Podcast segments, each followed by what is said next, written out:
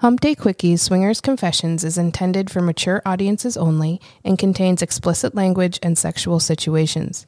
This is not intended as any professional advice.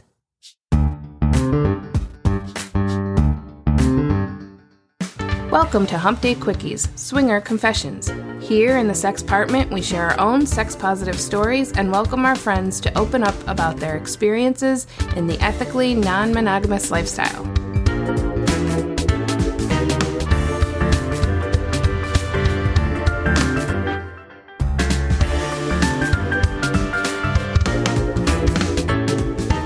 Roderick, the director of the documentary Open: A Journey Through Love, stops by to share not only his plans for his film, but also his story on how he got his partner into the lifestyle and all about their first experience that was even better than he expected.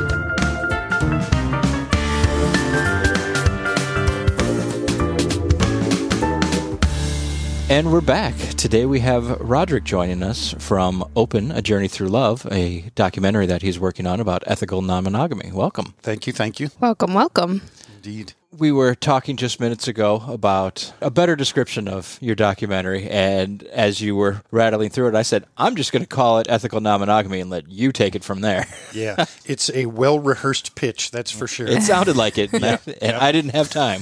So it's a feature-length documentary in its present progression that seeks to destigmatize ethical non-monogamy and examine the profound positive impacts it can have on individuals and relationships. And we love this. Absolutely, and technically that's the point of our podcast. Podcast. We share everybody's stories. Anybody that wants to come sit down with us, please tell us how you got in the lifestyle, what you're doing, why you're doing it, and we haven't heard the same story twice. It's been entertaining beyond all belief just to hear uh, these no things. Doubt. So how did you come up with the idea to do this? There are so many components that lead to this. First of all, my partner and I are brand new to this whole circus. We talked about it, pillow talk and fantasy stuff. We've been together for five years, so we're newbies all the way around. Mm-hmm. We met for sex. We meant to be a hookup and then accidentally fell in love. That happens. So, yep.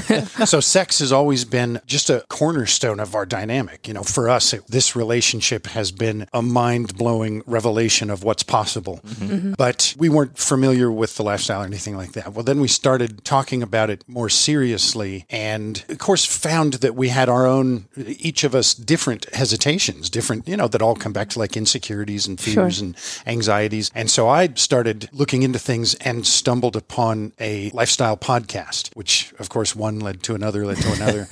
And we know the feeling. So and, and now we joke about how if you're in the lifestyle, you have to have a podcast and a hot tub.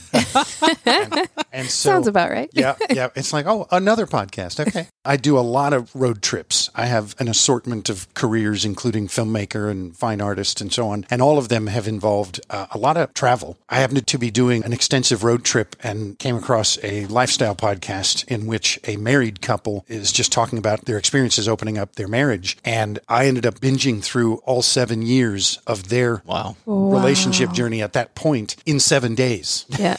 And so I just had this compressed overview of how their relationship had evolved. And then another podcast that I listened to really had me interested in the kind of friendships they were developing with mm-hmm. other couples. And, and you're free to people. Call them out by name, by the way. One of them is We Got a Thing, which is a, a fairly well-known one. And then one is That Couple Next Door, which had to shut things down for fear of being outed yeah. in the case of his career, which is part of what inspired this documentary. Well, for me, a really key thing is while the idea that the sexual activity of, is, of course, what got our attention. I mean, that's the shiny object. Right. I was driving down the road, processing the other couple, processing how their relationship was impacted, and just even them as individuals, especially like her self-esteem just shot through the roof, which is a real yeah. common, yep. real common story. I just projected that onto my, I was like, oh, this is the relationship I want. This kind of openness and honesty. And what I came to later understand is, oh, authenticity. Yep. This is what I've been looking for my entire life. The authenticity is literally the tractor beam for me that mm-hmm. makes me grab onto this. I was diagnosed a few years ago with autism. There are several ways that that has impacted all of this. One is my experience with autism, which is a common one, is that I don't have recognizable societal filters. So I'm Mister the Club. Yeah. So I'm, I'm, well, and not in the way that some people say where like, oh, I just say it like it is. No, no, I'm Mister Too Much Information. I will tell you everything. I will tell you things you didn't ask. Oops. Um, that might I, be me. uh, I'm known for rambling incessantly, and also it affects how I take information in. Sure. But then another thing is I just tend to break everything down into its components, everything around me. So I literally finished this podcast and started taking all these notes, trying to distill, well, what is happening here? Why, why is this impacting people this way? So that I could then talk to my partner, you know, because yeah. she was having some reservations about all this as well. One day I'd finally gotten all my notes together, you know, and I kept telling her, we got a big talk coming. and uh, uh, as I rubbed my hands together, so, and she kept going, okay.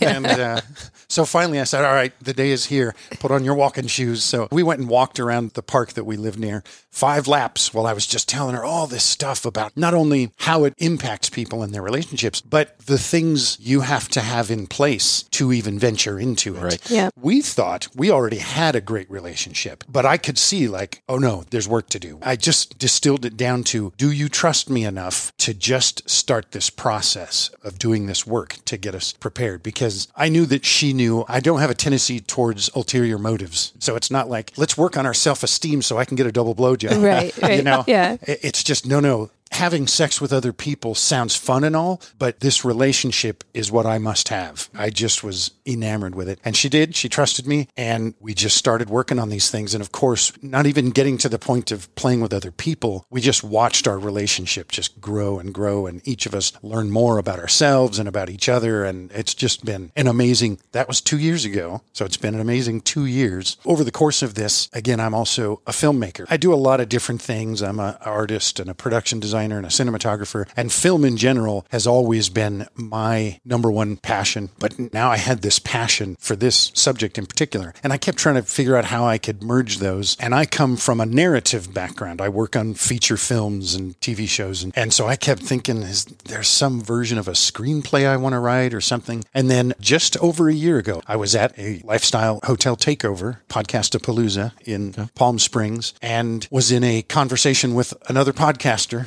And it just hit me. I was like, oh my God, why am I not doing a documentary about this? And I'm telling you, it was like lightning. I mean, it was just yeah. the sky is blue and two plus two equals four, and I should be doing this documentary. I was like, how did I miss this? So I set about getting some more equipment. I already had some equipment and reached out to people and started lining up interviews. And since then, I've traveled over thirty thousand miles. Wow. Well, by the wow. time I get home from this trip, interviewing a few dozen people, I have at this point already well over eighty hours of footage, and will probably probably have about one hundred by the time I'm done. And it's been one of the most exhausting and expensive and soul-nourishing uh, mm. projects I've ever worked on. I keep telling people, if nothing ever came of this, I would have no regrets. I've just had such an amazing time talking to people and hearing their stories. And I mean, I get emotional. Yeah. I'm just, I love hearing people learning who they are and identifying that. We definitely have moments like that on the show yeah. where as people start drifting back into how they first got into it, they start remembering little things of where they were at that moment mm-hmm. and just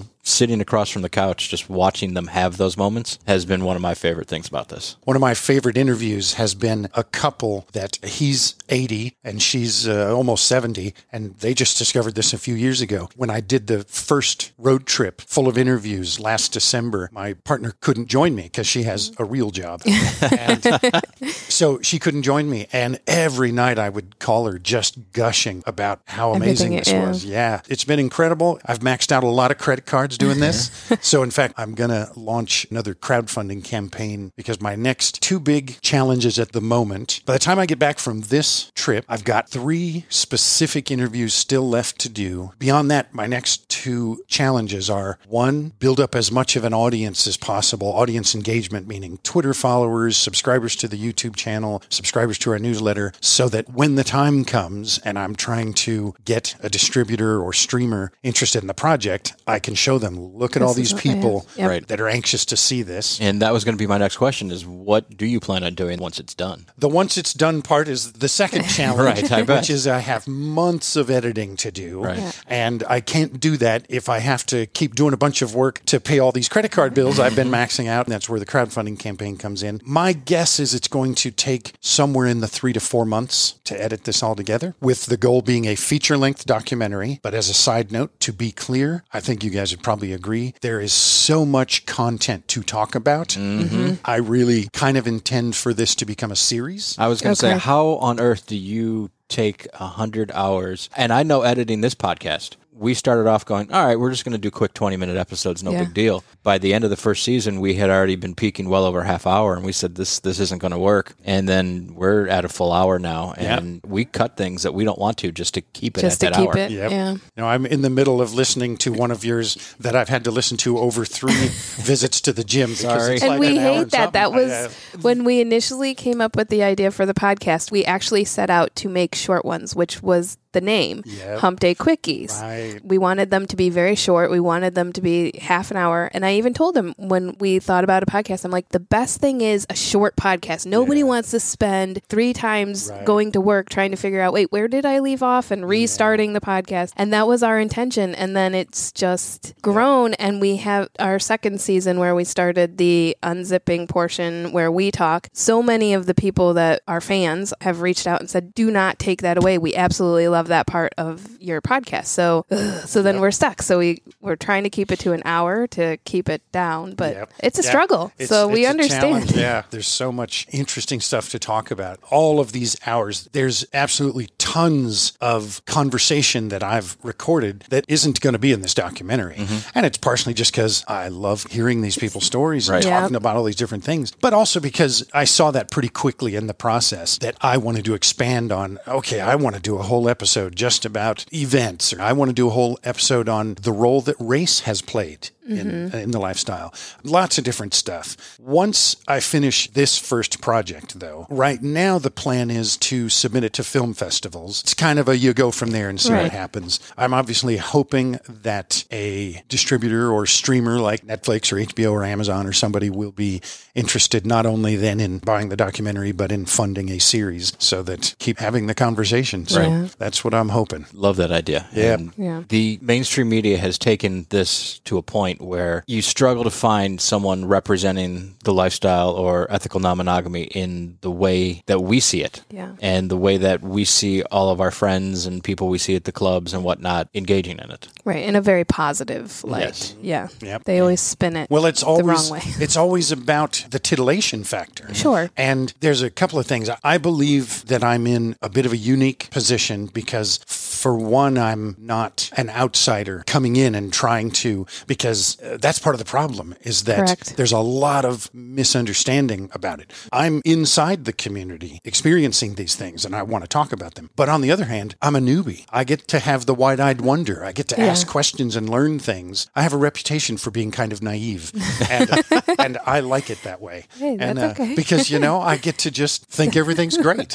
And uh, just the fact that I'm a filmmaker and I have equipment and I know how to use this stuff and I love road trips. Who on earth loves to drive? drive all over the place just to interview people. I was on a trip at one point, somewhere out west, Utah or somewhere. And I remember getting up and kind of calculating, oh, okay, it's only two days to Chicago. And then I thought, who thinks it's, it's only, only two days to Chicago?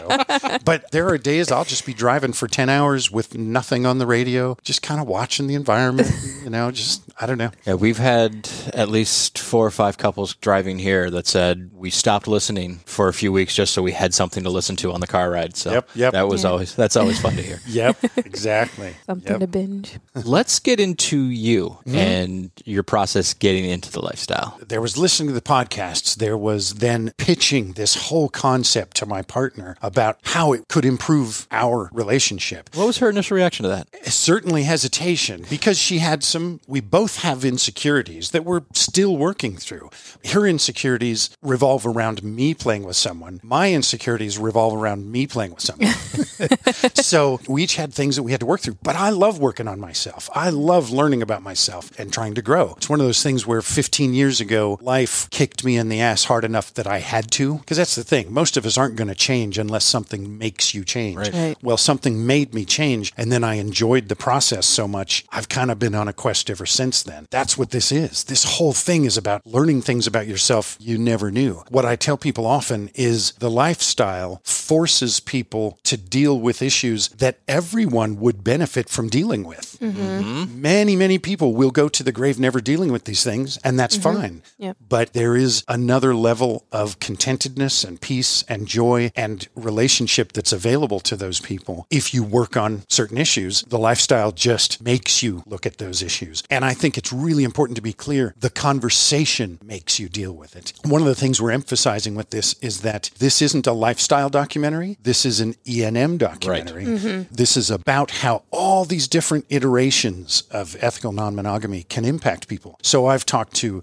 bulls and hot wives and D T F swingers and swingers and polyamorous people, polycules, because it's not about any one of those things. It's about how every one of those things, to varying degrees, you have to deal with some issues, and it can improve your relationship. And one of the things that we always talk about is how much we hate labels. Mm-hmm. And everybody gets narrowed down into, okay, well then you must be this. Well, yes. No, that's not how we play. We, exactly. Oh, then you're, th- no. It, yep. it's, so to try to find a label for every, yeah. it's, it's, yeah. it's a very large umbrella. Yeah. Exactly. Yeah. And people float around between those yep. different concepts. They float in and out of them. There is no progression. You don't go from monogamous to swinger to polyamory. You might do that, but it's not a progression. It's right. just right. the change that you're choosing in the moment. I also think it's important to emphasize two more steps to that. One is you don't even have to have sex with other people to get all these benefits. Right. Because again, it's about the conversation. And for a lot of people, just being in the environment, just getting to express yourself, getting to interact with similar-minded people. Mm-hmm. I interviewed Bob and Tess, the owners of Naughty and Nullins. Bob said something along the lines of the majority of people even here at Naughty and Nullins, which is huge, don't have sex with other people. Mm-hmm. They're just enjoying the atmosphere, the atmosphere. you know, yep. and just that engagement with people and the flirting and mm-hmm. the and the identifying, oh, I find her attractive. Oh, she's flirting with me. He look, you know, all that stuff helps a couple start to address these issues of who are we as individuals? How do we feel about each other? If someone is struggling with insecurities, those insecurities come largely from how they view themselves. Mm-hmm. And the more you learn to love yourself, which helps to then diminish those insecurities, the more you're able to receive your partner's love. All of these things tie into people just getting closer and closer. For us, it was a lot of conversation. We have explored. We've played with some single fellas and we've played with some couples. Well, a couple actually. But we're still just having lots of conversation. Some of it for us is we live in a pretty remote area. There's like yeah. nothing around okay. us. Yep. It's that common dichotomy you hear from people where they're taking their time and then diving in and then taking their time and diving in.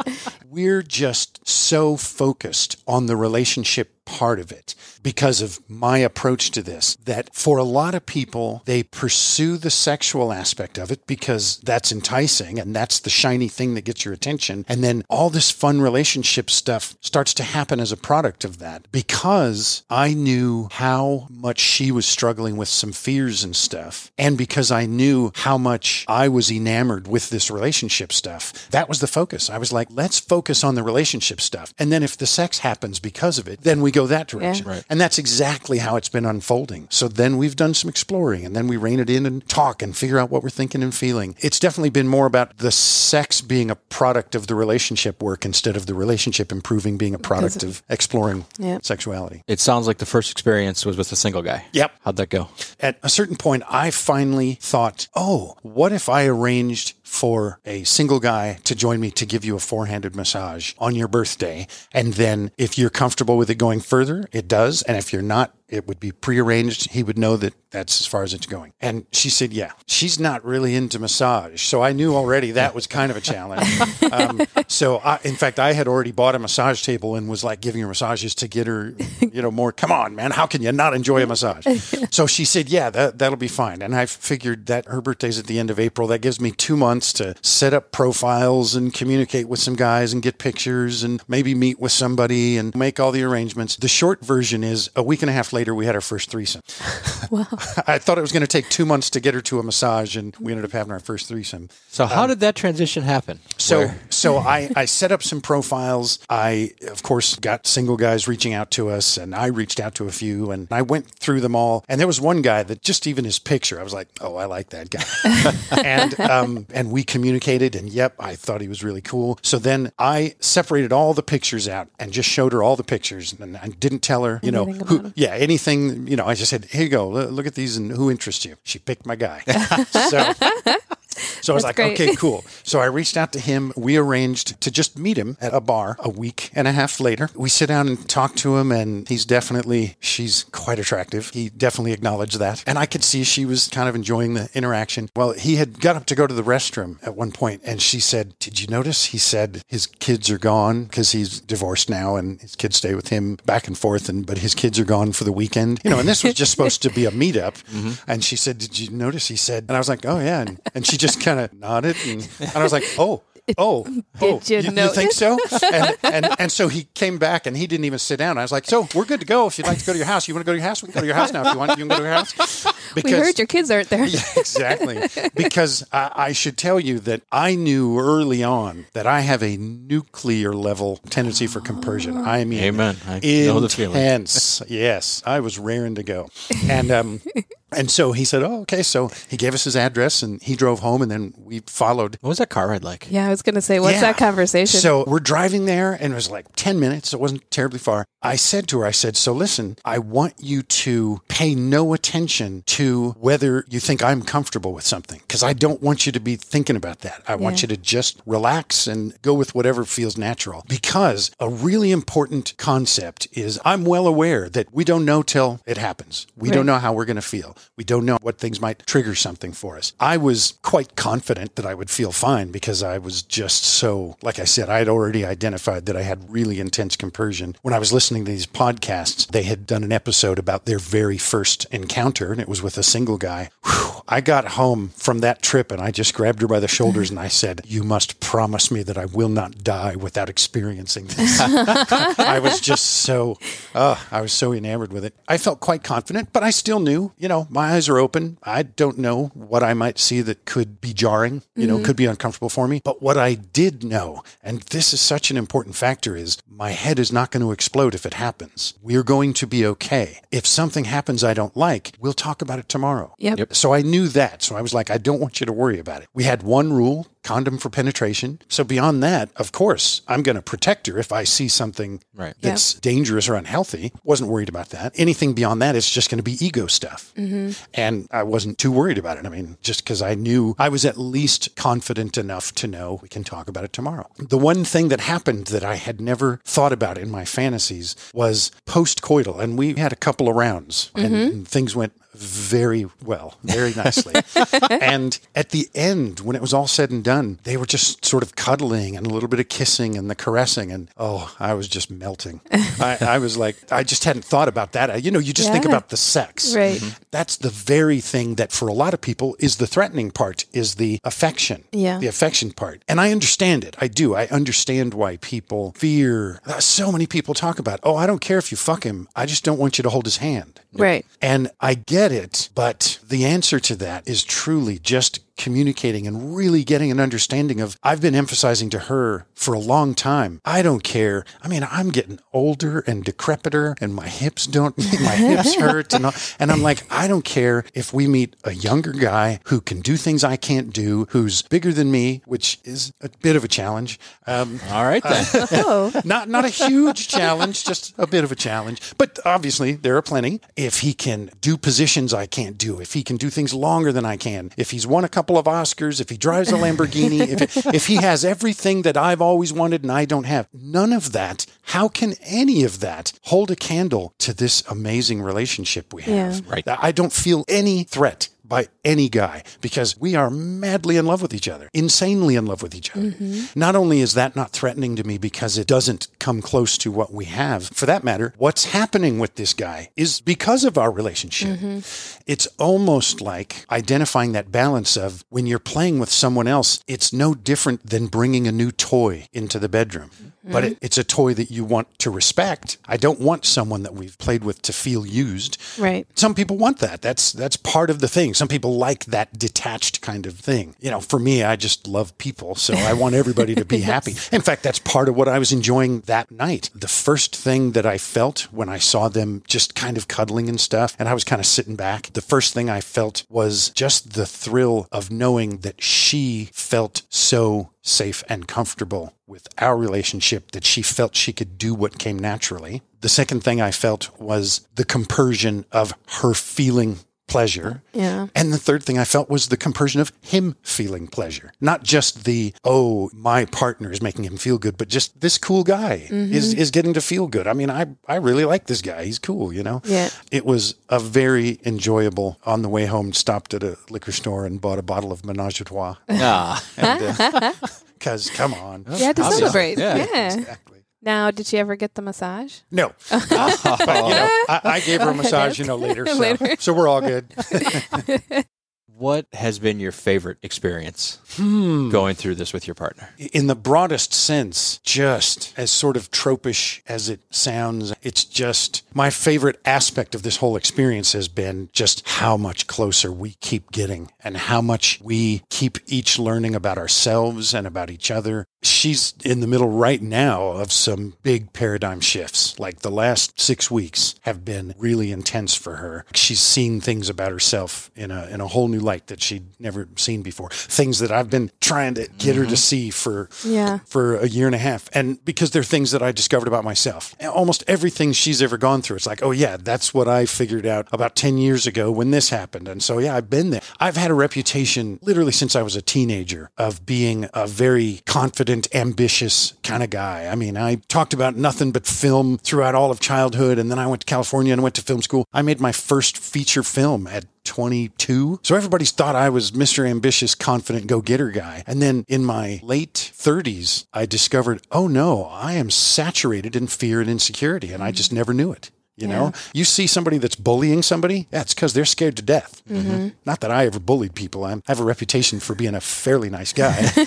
But I'm just saying, a lot of us don't realize things that are going on, you know, deep down. And I discovered all that, and it was painful, and I worked through it. And ever since then, every time I discover another painful thing, I just go, okay, well, it hurts, but there's great stuff on the other side of it. Yeah. And so for her, I've been just kind of talking her through like, yeah, I know this is intense shit and you're going to figure some things out. At least I'm here to reassure you there's some great stuff on the other side of this. It's not as uh, titillating as well this one time. I, you know, yeah. But oh, that's just been amazing. And, you know, the other part I haven't touched on as much, we look forward to. We've started to be able to experience it. But again, especially because we live in a rural area, in a especially social conservative area, we're a little bit limited in our engagement. But one of the things we look forward to continuing to explore is just these friendships with like-minded people. Again, I mentioned earlier, the authenticity is just like a drug to me. I love the fact that you can meet someone within this community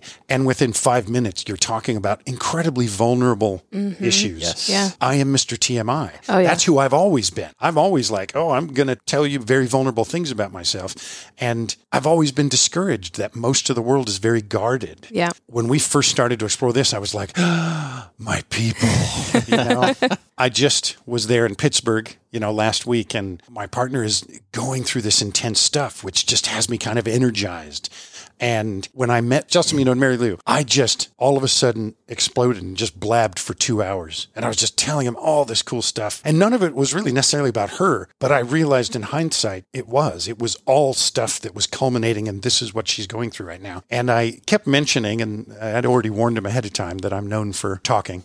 And, you know, he just kept saying, you have to stop apologizing for that because you're bringing Aww. something to the conversation. Yes. Right. You're not just going, blah, blah, blah, yeah, blah, blah. Yeah. You know, there's all this interesting stuff that's happening. And as you could probably tell in the preview, and now that you're meeting me, I'm a very enthusiastic person. Yeah, which so. is great. What we loved about the whole thing. Absolutely. Yeah, yep, yep. Why we definitely reached out. Yep. So speaking of the preview, what has been your favorite thing that you've heard while interviewing people for this documentary? Let me see. One favorite has been, we interviewed Mandy and Ricky from the Woodhull Freedom Foundation. One of the things that I loved in that interview was they really enjoy what we're doing with this documentary, um, that we're trying to portray ethical non-monogamy in a very positive light. But they said, our position is it's none of your fucking business. Yep. Mm-hmm. That's the whole thing. It's one hundred percent none of your business. Yeah. It's nobody's business. No employer should have any right to have any privy knowledge to your right. bedroom activities. One of the prompts for doing this documentary is the tragic irony that a high school administrator can cheat on his or her wife and get a slap on the wrist. But mm-hmm. if they're in a consensually non-monogamous arrangement, they can lose everything. Right. Yeah.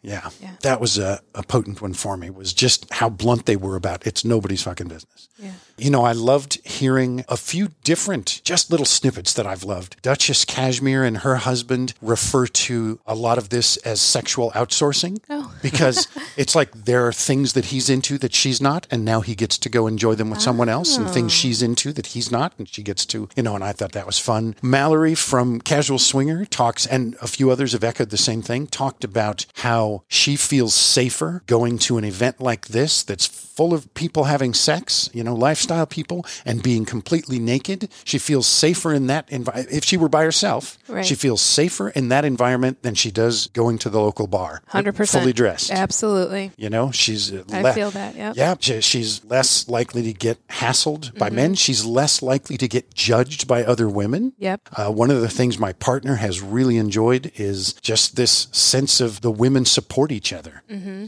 way more. They um, really do.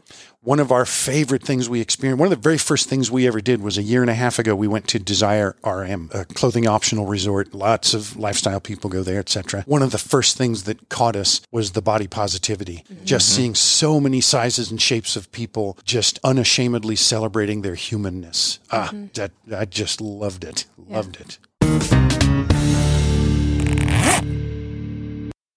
How fantastic is it that we met somebody who shares our vision to destigmatize the lifestyle? I couldn't have been happier when I first saw the trailer mm-hmm. that he's created already, and the path that he's taking towards sharing not just his journey, but many, many, many others and their experience of the things that have made ethical non-monogamy something so important to them. I first heard of Roderick and this documentary from Kylie mm-hmm. on her podcast, The Pineapple Express, when she said that she had been at the E N M Summit and he was there and had interviewed her. And I said, oh my gosh, I want to search this guy out and I want to see what this documentary is all about. It's really sad that the lifestyle or the people in the lifestyle are portrayed in such a poor light that we need people like Roderick out there making films that show us in our truest light and really shines a light on the good aspects of being in the lifestyle and the benefits of it. Yes, and I am so happy that we got him in just as he was opening up his second round of crowdsourcing. Yeah. We know we ask you guys a lot to vote for us on A S N awards or nominate us in certain things, but this is one of those moments that if you can, one dollar, five dollars, ten dollars, fifty dollars, I mean, he has, he'll make a fucking painting for you for some amount. Whatever you can give to help push this film into existence would be fantastic. So fantastic. I mean, more than fantastic. This would mean so much if it could get out there and really portray all of these wonderful things, wonderful benefits that all of us lifestylers get to experience, but the rest of the world doesn't understand. The way to do this, there will be be a link in the show notes for his Indiegogo campaign. For those of you that don't like clicking links, go to igg.me slash at,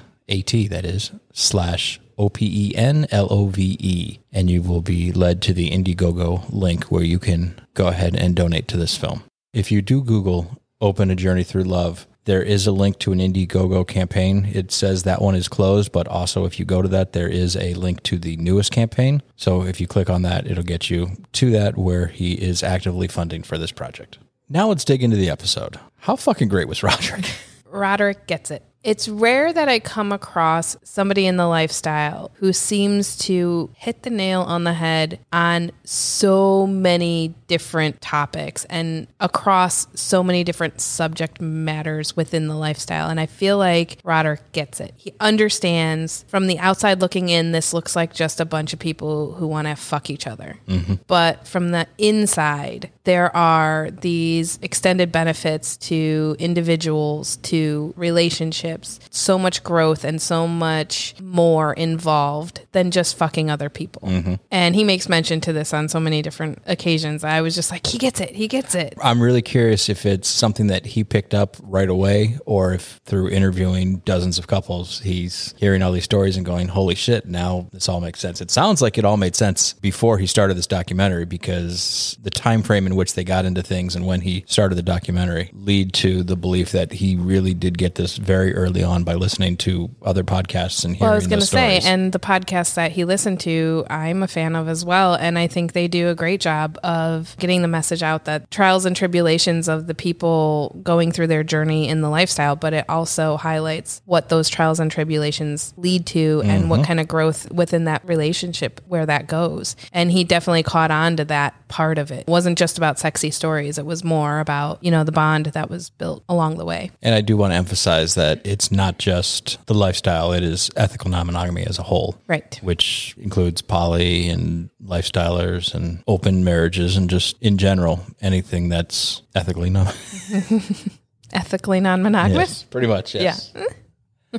For him to have jumped in to make this documentary and knowing, hey, I need to do this. This is something that this community needs as early on into the lifestyle, I thought was very impressive for him to catch on. Yeah. Netflix show You, there was a swinging couple that we won't dig into, no spoiler alerts here or anything, but the way they p- were portrayed and the aggressive nature of that couple yeah. was exactly what everybody pictures the swing. I mean, you've seen it on Saturday Night Live where they have their swinger episode and everybody has this over-aggressive, I'm a swinger, come here, I want, I want to fuck you. I have uh, to have sex with everything. Yeah. yeah. And just from what I've seen in his five-minute trailer, mm-hmm. you can tell that that's definitely not the path that he's going down. Yeah, no, it, yeah, yeah.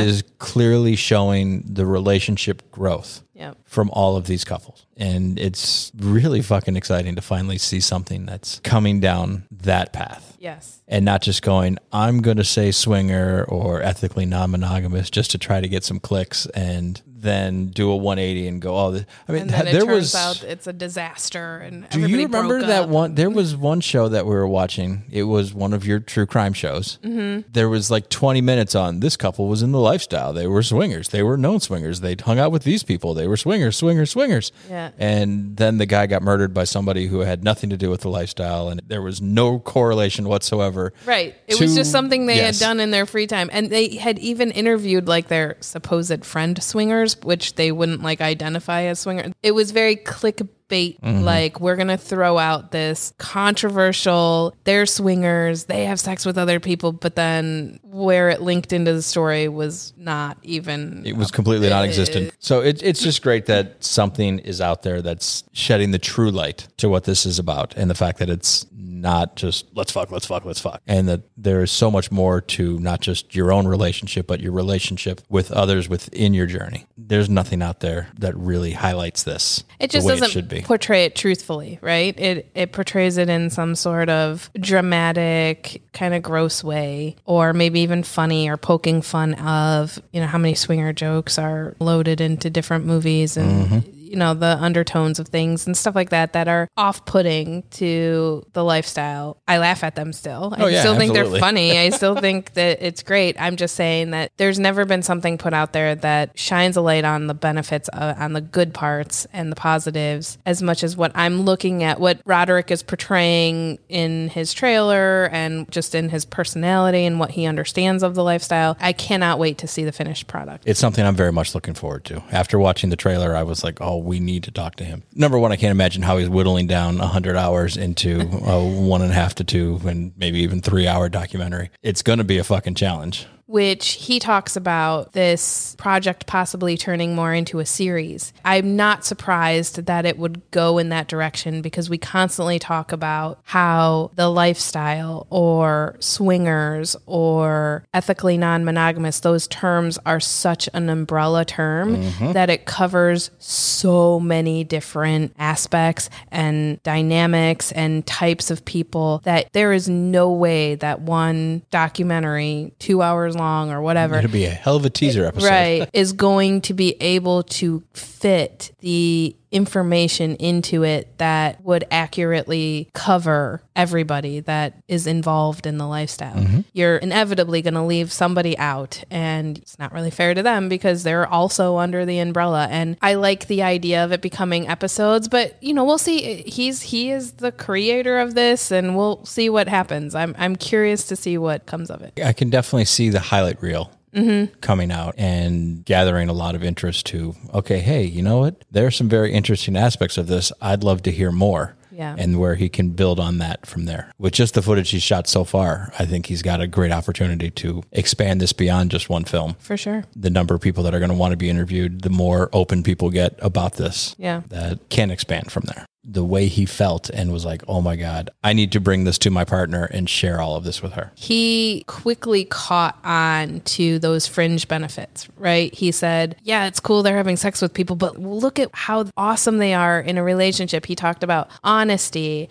and openness and how he saw that and he was like, I want that. And honestly, that was my first introduction when I was listening to podcasts, when I was introduced to the lifestyle. The first thing that drew me in was the, I want that in my relationship. I want to lay down at night in bed with my partner and talk about anything under the sun. Mm-hmm. And know that I'm not being judged, I'm being listened to, and that not only am I being listened to, but there's a possibility that you are on that same page with me and that we want similar things. To be able to have that in a relationship as far as our de- sexual desires go. I mean, other things too, but...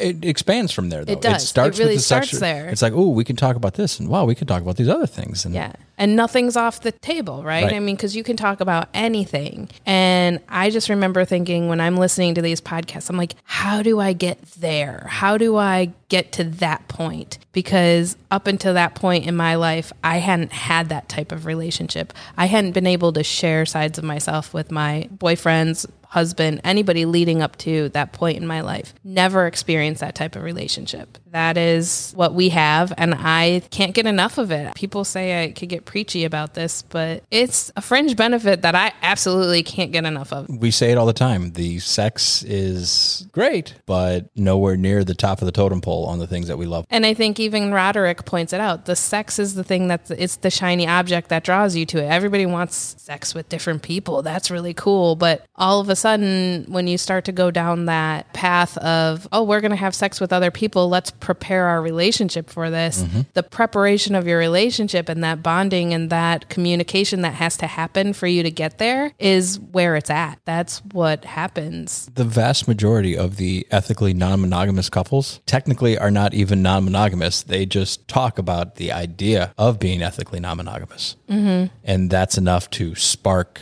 a shit ton of energy and conversations and just fantasies. Yeah. You don't even have to cross into the sex line to get there. And there are a lot of couples that we know that go to the club that don't actually engage in sex with other couples. They flirt heavily, will tease, mm-hmm. and they will have sex in front of others, next to others, but never actually cross that threshold. But that energy that they get inside of the club is something that really builds their relationship. But then are they being non-monogamous? They're not, but they're still considered part of the global umbrella they're under, that under they're the umbrella. They're having sex in front of other people, which is so beyond the norm. The fact that this umbrella covers so many different things. Right. And that, again, extends to so many, because you can't group us all in one. We're not all doing exactly the same thing to get the benefits right. from it. Exactly. Yeah. Another benefit, self-esteem. Roderick speaks to what he noticed with his partner, Jane, and her confidence level, and that she felt that she needed to have higher confidence to get into this, but also being in this is also part of what skyrocketed her self-esteem. And I was in a very similar position where initially when I went to the club, I thought, oh my gosh, I have to lose fifteen pounds. I have to go tan. I have to make sure that I look perfect when I walk through the door, because I couldn't mentally handle the idea that I could show any imperfection in myself. But then I didn't lose all of those fifteen pounds, and I wasn't as tan as I wanted to be. And I've definitely walked in the club doors not looking as perfect as I would like to appear. And I've gotten a zillion compliments. I've walked out head held higher than mm-hmm. any other day in my life, you know? So sure, you need it to get through the door, but whatever small amount you have to get you through the door, because as soon as you walk through those doors, the compliments will fly. And the best thing about the lifestyle is that I don't think compliments are given just as fluff. They're true compliments. Mm-hmm. They're not stupid, I'm just trying to get in your, well, there are those I'm just trying to there get in your pants. There are a lot of them ones. trying to get in your pants, but, but they are still very honest compliments, but a lot of people them are, trying to get in your pants. Right. Very valid. It really builds you up. Also, very unexpected positive side effect. Mm-hmm. One of Roderick's beaming qualities that I noticed in our interview was how self-aware he was. That also traveled outside of him into his relationship. He mentioned how he has done self-work before and how much he loves it and how much he enjoys learning about himself and then working on himself. Then he also mentions how within his relationship, he found while the relationship was fantastic, there were still parts that needed work before they were going to venture down a path into ethical non-monogamy. That speaks to where you have to be mentally when you get into the lifestyle, where you kind of have to be prepared to do some sort of work. Like, you have to know yourself, mm-hmm. know your own boundaries, know who you are, and bring that to the table and bring that to your partner. And then your partner has to be in that same boat where they're willing to really know who they are, know their strengths, weaknesses, all of that, and bring that to the table. And then you can come together and move forward. And have faith in your own relationship as well. Yeah. Yeah, definitely. And that trust is something you have to have with each other, where you can actually share these fantasies and share these thoughts and share these things that turn you on or may turn you on. Just the faith that you put in each other as you have these discussions, to be open and honest with the person that you care about and love most. I love how excited Roderick got about wanting to have the conversations. Mm-hmm. Like, he was building it up in his head, and he was not just like, in his head, gonna, he was telling we, her, he's like, get ready, this is coming. Yes, we're going to have this conversation. It's going to be great. And I just love that, because it is, it's so exciting to find something new and, and then share it with your partner. And then for that process of sharing to actually be such a fun bonding moment between the two of you, right? I loved his massage plan. I could like sense it from across the room. As soon as he brought it up, I was like, oh, this sounds like something G would do. This sounds like something G did in fact do. Well, not for me. No, but another partner that I was with in the lifestyle, we went to Vegas and actively searched out male massage therapists. And I texted back and forth with them going, hey, is there a chance that this could become more than a massage? There were two that were like, absolutely, there is a way that this could become more. Oh, two. There were two different ones, yes. And we met with both of them on two separate trips, one on four separate trips. But...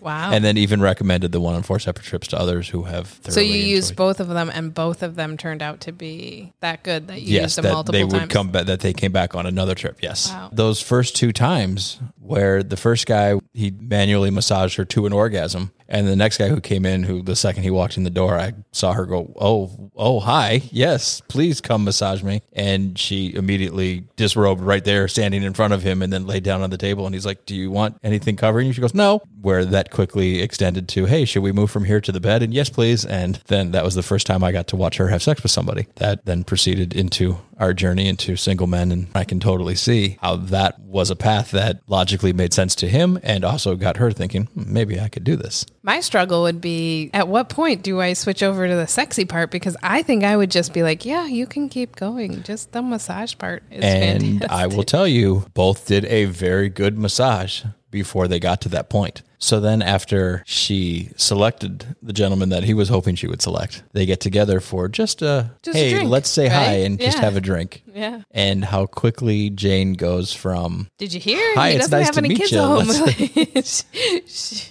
she was all. And the fact that he's like, yeah, so, oh, zoned so. in on.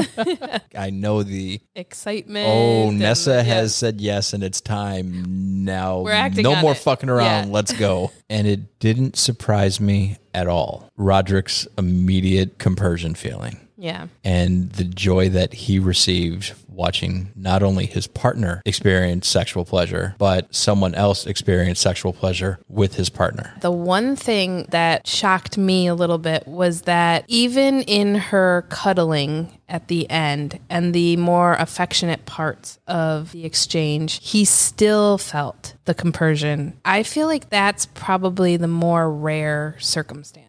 Mm-hmm. There's the sensual, the sexual, the turn on, the sexy, all of that part, which is just like the things that make sex sex. And also the thing that separates it from sex and love, right? Mm-hmm. And so then you kind of have that gray area of the affection part. That part for me at first was harder to see or harder to watch, because that's kind of where the switch flips, right? Like, she doesn't get that. I get that. That's mine. Mm-hmm. And so then becomes, I don't necessarily have the compersion department already set up there. But the fact that he could find compersion even in the affectionate moment at the very end of the exchange was, to me, kind of mind-blowing, because I feel like that's the hardest time to find the compersion. My first exchanges were more, I enjoyed watching my partner have sex. I didn't enjoy my partner make connection. It's hot to watch my partner please another girl. It's hot to watch my partner be pleased by another girl. And I enjoyed that, but I didn't find that it hit me in any sexual way to watch my partner enjoy affection from another female or give affection to another female. That was early on, but now we've morphed, we've progressed. Having experienced it enough, now I can have that compersion where I do know what it's like to have the trailing fingers up and down your thigh and those small affectionate exchanges after you've had sex with somebody, because I too like to give those to my sexual partner. Mm-hmm. And I enjoy giving that. I enjoy being on the receiving end of that. And then now knowing that I can watch you give and receive that, it doesn't hit that same like vibe of, no, that's mine. Now it's, yeah, that's mine, but I'm sharing that, and that's awesome. Yes. You know, and I want you to have that. I want you to feel that. Doesn't and, that feel good at the end? Isn't that something yeah. fun to look forward to? Right. And then you also know full well that very shortly you and I will be in bed together, where we will still do that as we're going to sleep or during sex, post sex, you name it. It's right. It's still, it's still there it's between still us. Mine. Yeah, yeah, I still get that. It's not, you're not giving mine away. I still get that. Now you get to have it too. Then I can be more open to having that compersion on a bigger level, on an extended level, different experiences, not just the sexual part, but now more of the connection part. Right. But that also leads into that conversation that he had in the car going there, where he said, don't you worry about my comfort level at that moment. Right. You enjoy the moment, be in the moment, enjoy it for all you can, knowing that, eh, you know what, if I do have this uh, that didn't feel right, we could talk about it and go, eh, you know what, that didn't feel right. Either we don't do it again, or we don't do it that way and we change something. Yeah. And knowing that this is just a blip in time that we can learn from, or we can experience, and we can grow from. Yeah.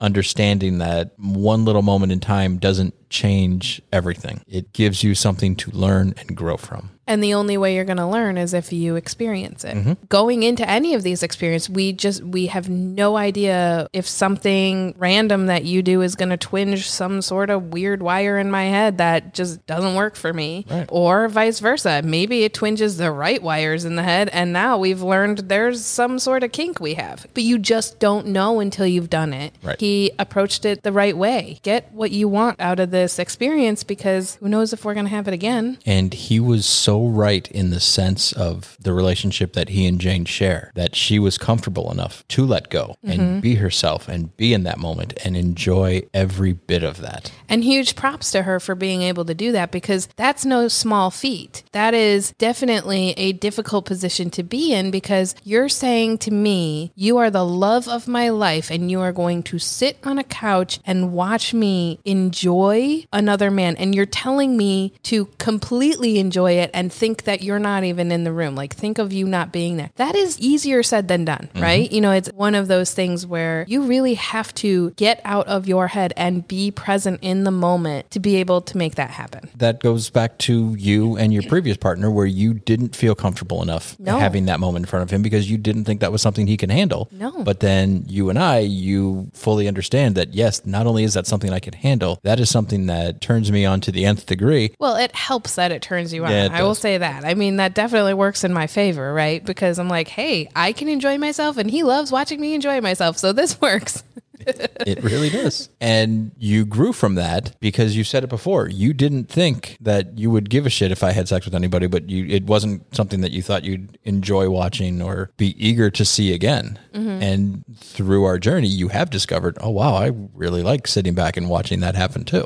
Yeah. He also briefly mentioned how open people have been in sharing their stories, and how open people in the lifestyle are to sharing more than just lifestyle, their own life. And yeah. it's because if you're willing to have sex with somebody and give that much to them, the amount of other things you're open to say and do and the way you can act in front of them is what really speaks to the growth of relationships and bonds that you build with these people, mm-hmm. because you can be your authentic self. You can say whatever you're feeling. If it bothers them, they probably are going to, eh, you know, maybe that's not somebody I want to have sex with. And right. they move on. But typically when you get to that point, you have created such a connection that you know what you're about to say isn't going to scare these people off, isn't going to be bothersome. It's a story that they're going to go, oh, wow, that's great to hear. Here's my story. And you just continue to share and grow from that moment. There's a lot of trust that we put into people in the lifestyle just naturally mm-hmm. as you're having these conversations. It opens up another door of, well, I trust these people this far, which is more than I trust any random stranger on the street. I will say that the bond that we share with Echo and Falcon as friends, I've told them stuff about my family, about my family relationships that have happened over the time that we've known them that I would never tell anybody. I don't share a lot about my family, and I I am an oversharer of all things. You know that. Yep. And I hold that very sacred. I hold that so close to my heart that these are people that we're not only sharing in the secret that they're swingers, you know, and we're not going and telling the world, but also that they're willing to just kind of totally be vulnerable with us and tell the, us all about their regular day-to-day lives that are imperfect and that make them human beings. And I love that. I love that we can build on that. And these are people we've been friends with for how many years? Four? I don't have that relationship with people I've been friends with since grade school. Mm-hmm. These are relationships that are almost like fast built. Oh, yeah. You know, they like go from, hey, you're cool people to we're best friends. And we don't know anybody better than you. Like it, you build that friendship builds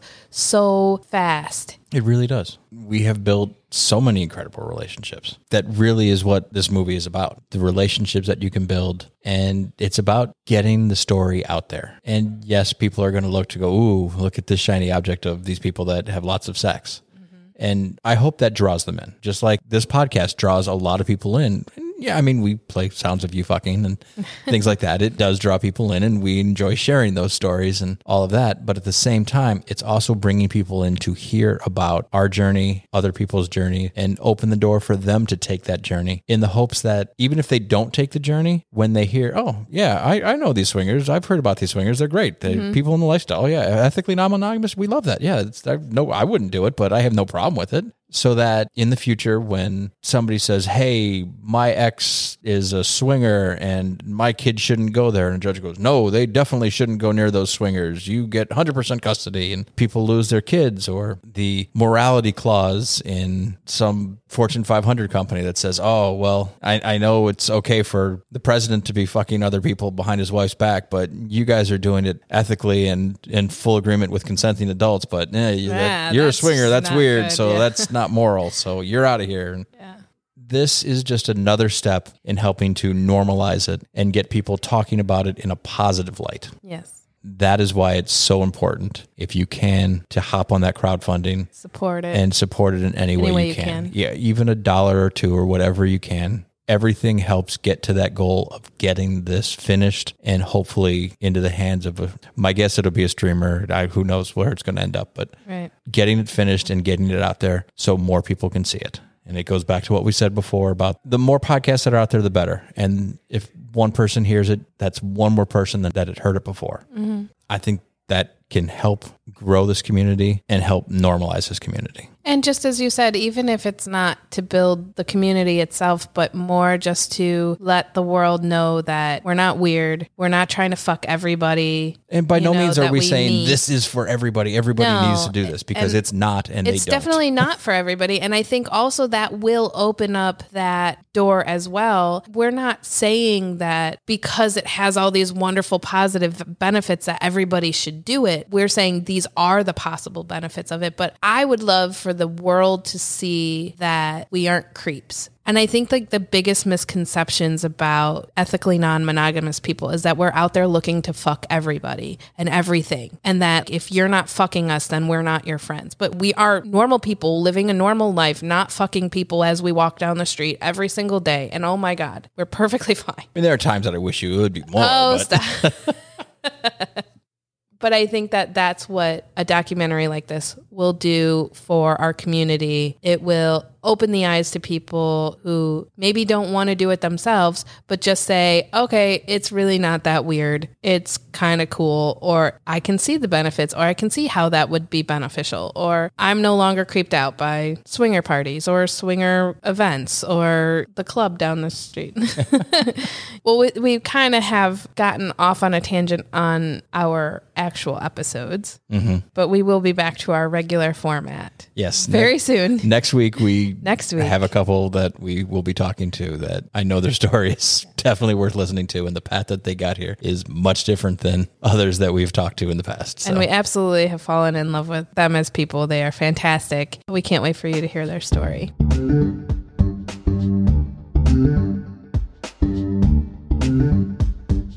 Thanks for joining us for a Hump Day Quickie. We hope this brought you some midweek excitement.